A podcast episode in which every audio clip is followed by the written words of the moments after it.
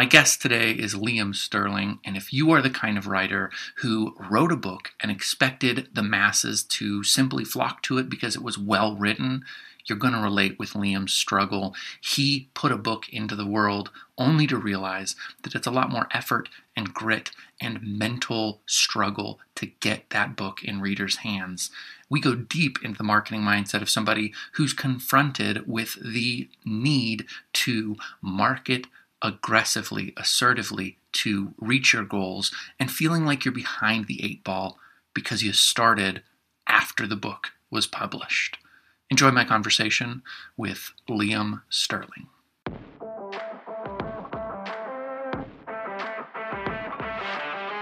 Hey, I'm the reluctant book marketer, and I've got just one question for you.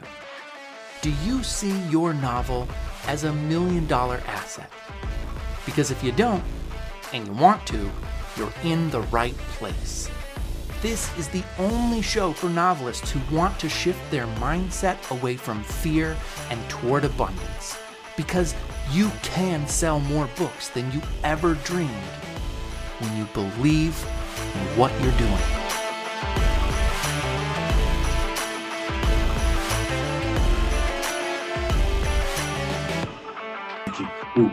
What I'm going to do is I'm going to sit, I'm going to drive, I'm going to go and do this journey, and I'm just going to listen to the reluctant book marketer the uh, podcast yeah. while I'm driving on because that that Tom Buckner episode was was special. Um, yeah. I think because the thing is that I then got in the uh, I, I, took the uh, Aurelia and, and Kieran to the airport today, and um, then started on the, the next episode you kind of was the one where you went right now i'm going to do some book stuff and yeah.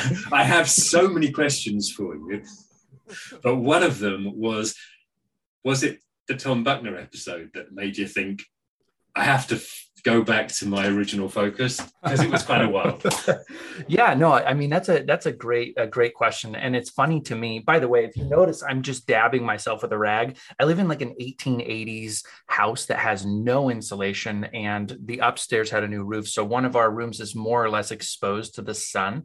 It's hot it's hot up here and usually i have a box fan going but audio.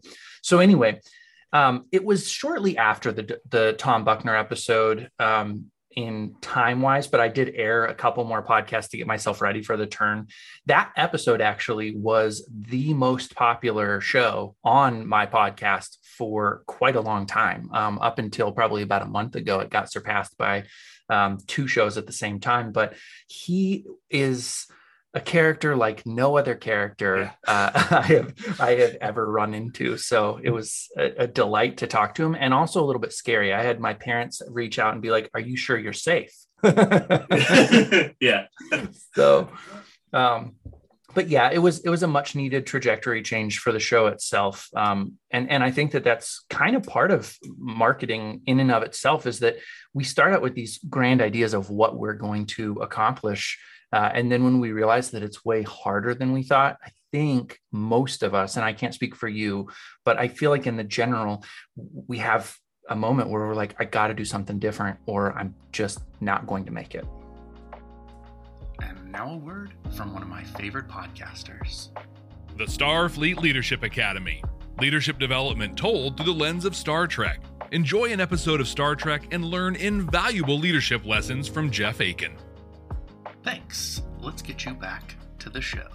You're going to have some people who are radically dedicated to what you're doing and your your goal is to make your pool small enough to start with that you can find those people more quickly um, I had this conversation with Brad Listi on a podcast a little while ago. If you haven't listened to it, please do. Um, but he talks about, you know, word of mouth is the only way. If you want to go super big, you have to get word of mouth working for you.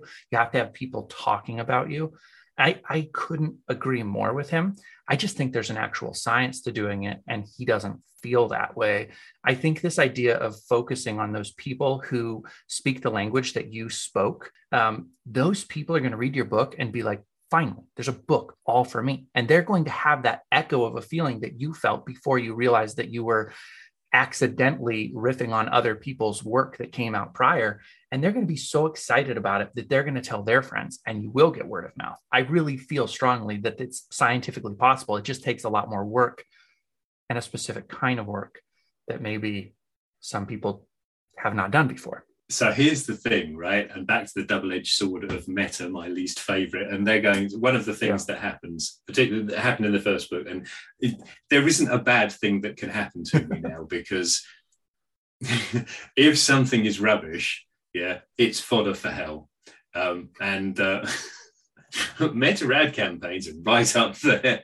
Uh, I don't know how I'm going to get them in there, but um, for the brief period, the brief window that it was running yeah so sort of between about and and, and the reason that they, they they basically banned me at the moment is because i might not have had my glasses on and i misspelled so having having discovered that uh, putting in the direct link into the Amazon website, that was a bad thing. I went and created a website. Yeah, okay, I've now got HerculesLeap.com. Perfect, right? So you can go on there, there's a button, you can click the link, that takes you through Amazon. So now I can use this on the Facebook ads because I want to see how it works. Um, so yeah, yeah, do all the stuff and then misspell my own website. Oh no! the button link. and they ran the ad for two days. Oh. Yeah. And they didn't note it, or they, they so the bit where it says, "Oh no, that's a good website," oh. but it's not. It doesn't go anywhere, and it was only because some kind gentleman sent me a note saying, um, uh, "Page not found," that yeah. I went, "Oh, mm. better check that. Um, can you just check this website?" So I sent him my website. He said, "Yeah, that's fine. I've just signed oh, up to your, well, your email list. There you go. Someone on my email list. This works. Only at this point, I'm on my phone this morning, so I'm desperately trying to and and in the same way that yesterday trying to log on and they said, "Oh, you've pressed the buttons too quick. We're locking you out of your account." Oh, so, no. what? I've got an unresponsive oh. computer and you've taken that as a sign that I'm trying to hack yeah. Okay, brilliant. the, the, algorithm is quite a nanny um, in that brief window where I said, just I just want to advertise to people over 18 in the UK who like Terry Pratchett, Douglas Adams, um, and there were a few other things yeah. that I put in. Um, I was absolutely the, the demographic of the people that clicked, yeah, mostly blokes mm-hmm. over 40. Yeah. And I was like, okay, fair enough. Actually, it's me. and like you say, there is a science to a lot of this stuff. Um, it, I, I, could I could focus on them, and I know that I'm going to be restricting my market. Then now the problem that I have with this is that these are these are mostly dads, and no one's going to be listening to what they have to say. Yeah. so unless they're talking to one another right. down the path. yeah it, it is a bit it's a bit of a challenge yeah figuring out how to like change that and get get those same guys who um, just happen to be on facebook except you hate facebook so they probably hate facebook and then you're in a real catch 22 like if i hate this stuff well, how am i ever going to expect the people that i really identify with to love this stuff and be using it because that automatically makes them different than me. That was my truly that was my catch 22 when I decided I had to do social media in a more serious way was um, I had a Twitter profile as the main character of my novel for quite a while. That's no secret on the podcast, though the identity is still a secret at the moment. And I used uh, Facebook basically to see my wife's posts. Like that was all I was doing is looking at what she was posting. I wasn't interacting with anybody. Um, I didn't have Instagram. I thought TikTok was the dumbest thing in the world. And then I realized if I don't seriously overhaul what I'm doing, I'm stuck. There's nowhere I can get because my agent can't sell my novel. If you can't bring a pre-packaged number of readers to the table to say, hey, the minute you publish this book, I've already sold 2,500 copies for you. Good luck selling that book. And this is your interview, so I want to get back, right back to you. But I uh, was just talking to my connection, the guy, and this is funny too, because I haven't talked to him in a while, the guy who connected me with Tom Buckner today.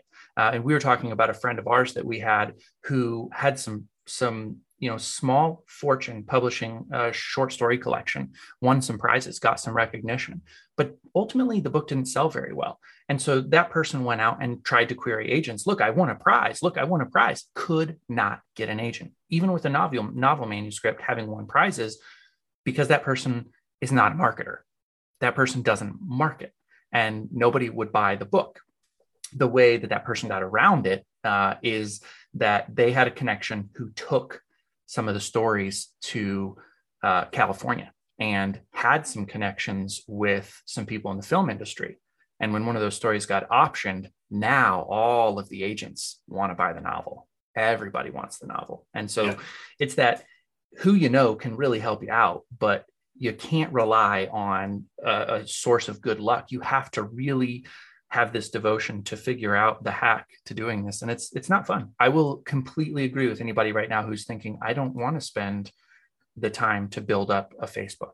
I'm right there with you. I don't either but here's the thing is that um i did the usual oh build it mm-hmm. they will come.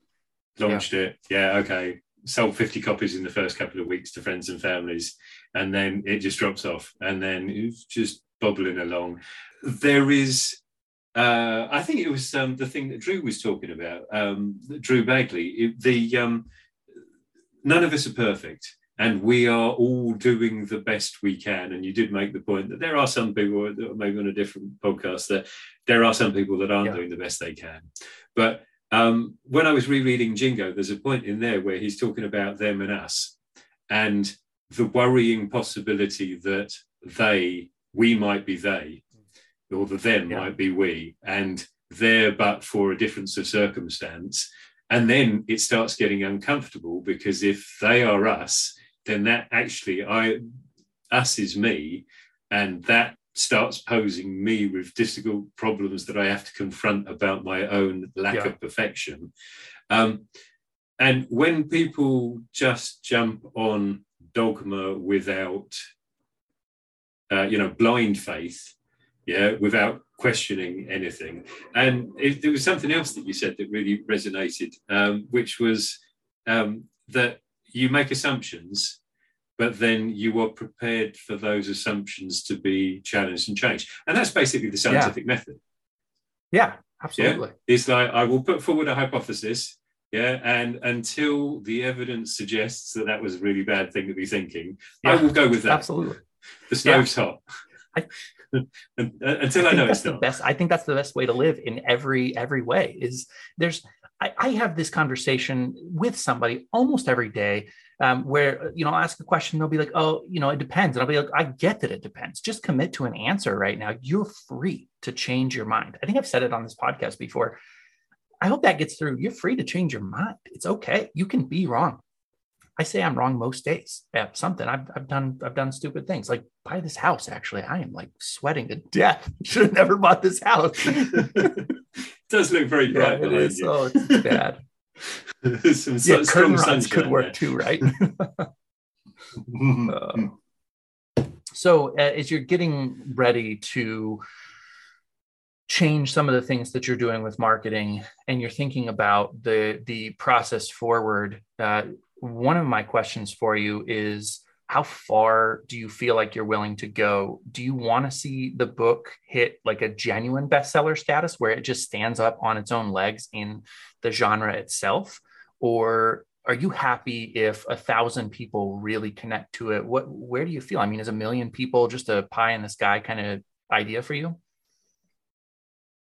Um, no, it's a target. Yeah. Um, but it's not a target that you reach by going from naught yes. to a million. Yeah, it's so I, have had various targets. So you know, sort of like the first one. So I hadn't published. I wanted to do the traditional agent thing.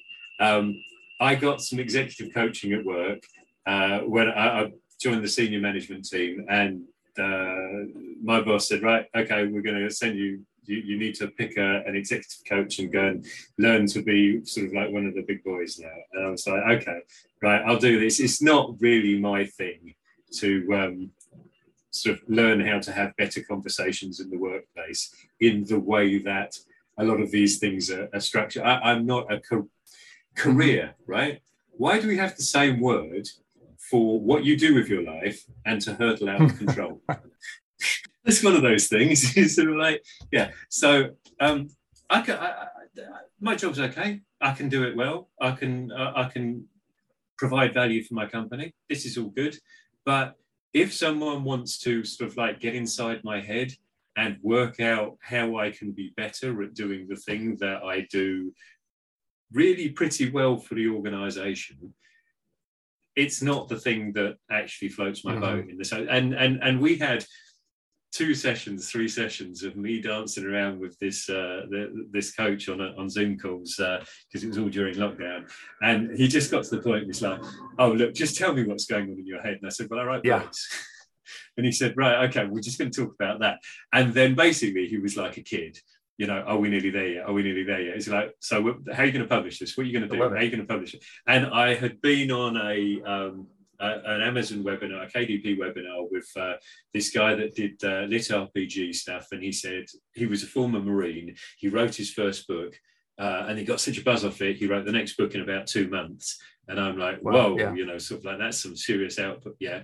And then, and one of the things he was saying is that don't launch one, launch mm-hmm. two, because the algorithms, right. you know, sort of like like to see that you are providing yeah. content the the other thing that he said is but nobody really understands the algorithms anyway so you know this is just it, it's hunches that we have and we have this feeling that you have to now that was reflected at the author mm-hmm. advantage live they were saying you have to particularly as a non-fiction yeah. writer you know as uh, sorry as a fiction writer as a non-fiction writer you can have one idea and that could sell millions and mm-hmm. that can be your your meal ticket forever but as a fiction writer you are creating a uh, a brand of a you know sort of niche of story storytelling for a particular and the first book you're going yeah. to lose money on and this is yeah the first book particularly if you're doing what where if you're where i am where nobody knows mm-hmm. who i am then what i am doing at the moment is i am basically buying myself an yeah. audience because i am spending money on mm-hmm. advertising mm-hmm. to people and i'm saying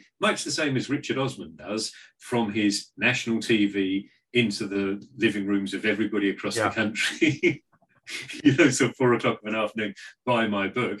I'm doing it at a right. much more ground level uh, approach. So I'm doing Amazon advertising. I would be doing Facebook yeah. advertising.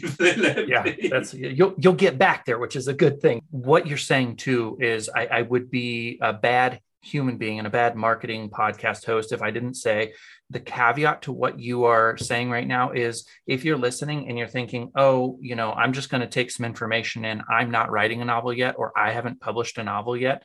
Uh, right now is the exact moment when you need to turn on full steam engines for marketing because technically you're not marketing a book, you're marketing yourself. You are creating demand yep. for you. People will come to you because you are you. Uh, I know I'm going on a little bit of a, a monologue here, but we just talked about Stephen King. If you are a Stephen King fan, you see his books, almost every book that he has out right now, his name takes up two thirds of the cover. And then right there at the bottom is the title with a little graphic, like his name sells books right now. It's not the, the the the, title. Some people don't even care what title they they pick. They just see a Stephen King and they're like, I'm going to grab it. Dean Koontz, whoever whoever your Dan Brown. Um, so you want to get to the place where you're marketing your name, not your book. Now, I think in your situation, Liam, you're very much marketing your book because you need people to get excited about the product, and your book is going to drag your name forward. Um, and you're going to have to do kind of the mechanics of flipping that eventually.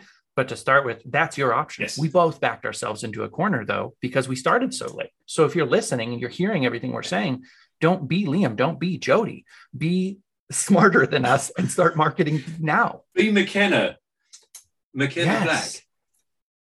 Black. I was oh, listening yes. to her and I was thinking, yeah, she's going to be a million selling author as a primary school yes. teacher, you know, right. as a kindergarten garden teacher because she's doing the right thing. She is creating the audience, she's creating the demand, and it will happen. And she will look around and she'll go, I didn't even yeah. try. But she did things right. in the right order. And, you know, stubborn idiots like ourselves thought that we could create a product that everyone would love so much that our name wouldn't even matter. Yeah. And, um, you know, it's not going to stop yeah. me.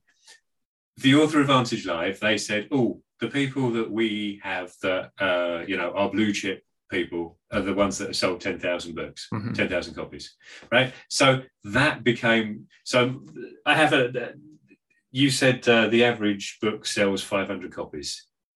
Yeah, I've heard various versions of this. I've heard um, the average self-published, well, they said on the self-publishing school, the average self-published sells yeah. 100 copies, right? So tip, pass there right? But someone else had told me it was 250. So, right, do we count Kindle pages read here? Yeah, and it, I, I, even thought about that after I did that stat on that particular podcast. I was like, that stat was old, and I knew it was, and it absolutely didn't account for self-published books. Like that was still in the day when they didn't believe that self-published books were books. So it's ticking off each yeah. milestone and thinking, how do I get to the next thing? Because people can think in a particular way and get trapped into a particular yeah. way of thinking, right? The bottom line is how much is enough. Um, which I posed on on Twitter, and someone said nothing is it that nothing's ever enough, and I was like, well, yeah, there's from someone who hasn't got everything. But at one end of the spectrum, we've got this guy who is massively wealthy, who thinks, oh, I just need more, uh, at the other end, there's going to be there's there's a couple of girls. They're seeking a better life based on not having anything. So that there's a natural thing, and this is goes back to what I think Drew was talking about in similar sort of circumstances. Is uh, we're all driven by the same motivators, but there comes a point in time where you have crossed that line, but where is it? And I don't know, you know, I'm not saying by uh, painting a caricature, maybe you can sort of like say, well, obviously he's yeah. over the line, but it's challenging people, not necessarily in a mm-hmm. preachy way, because I have got no uh, intention to uh, sort of um, do anything other than entertain, except for maybe make people think about whether they could be less demanding of a planet of finite resources. Yeah. I agree with I agree with what you're saying. This it's something I've been thinking a ton about lately because I think that the vast majority of people on the planet think really small. Um, and and so you hear all the time set manageable goals like that's one of the most popular refrains out there for anybody who's thinking about trying to achieve something bigger than they know how to do set manageable goals so you don't get burned out when you miss them nobody's talking about up the amount of effort it takes to reach whatever goal you had um, and I heard a guy recently make a point that I think is really true. He said there's an infinite source of money. Anytime a country runs out, they just print more. There's infinite money. Um, there's also, and I agree with you. So let me let me be really honest. I am actually very, very much. I have solar panels on one of my houses, and that's before I realized that solar panels might not be as like eco-friendly as I thought they were. However, the heart's there, man. I really, really think we need to be responsible yeah. stewards of the planet, whether you're uh, an atheist or a devout believer, or you don't even care about any kind of religious spectrum. You just want to exist and have your generations of people go on. Um, but like right now, there's not enough money going into things like fusion. We actually have the ability to produce fusion, and it's almost infinite as a resource that can give us all the power we ever need. And if you have a bunch of people who are really passionate about doing something good, then you can create something very sustainable and everybody gets to make millions of dollars and sell millions of books and have millions of fans on Twitter and on and on and on. It's just we tend to reach for the small stuff, have manageable goals. my manageable goal is to be able to drive to, to work. And so I need a car, but I can't buy a Tesla. You see where I'm going? I mean, I'm not going to keep rambling, but that's kind of my thought process right now. I'm, I'm in the middle of thinking this one through. So I don't even know if I'm right. I'm just kind of committing to the idea and moving forward. Uh, this is a this is a perfect moment to bring it to a conclusion for this podcast. Really fun conversation. In the meantime, I want you to let everybody know where they can find you on Facebook, since we're trying to get that going a little bit for you. And then you are on Twitter, so let everybody know your handle on Twitter and anywhere else you want them to find you. Your book, of course, on Amazon. Give them all the goods. I think the best thing is to say at Hercules League on Twitter or my website, which is www.herculesleague.com. Well, it's been really good to talk to you, and I'm going to go ahead and sign us off here. Thank you so much for listening. If you enjoyed today's show, do me a big favor right now. Click on the follow button in whatever podcast app you're listening on. That way, you'll get notifications every time I drop a new episode. And if you still can't get enough, you can go to the show notes, click the link for my newsletter, and sign up today. I'll give you one to two interesting pieces of content every single month that you won't hear on the podcast or find laying around on the internet.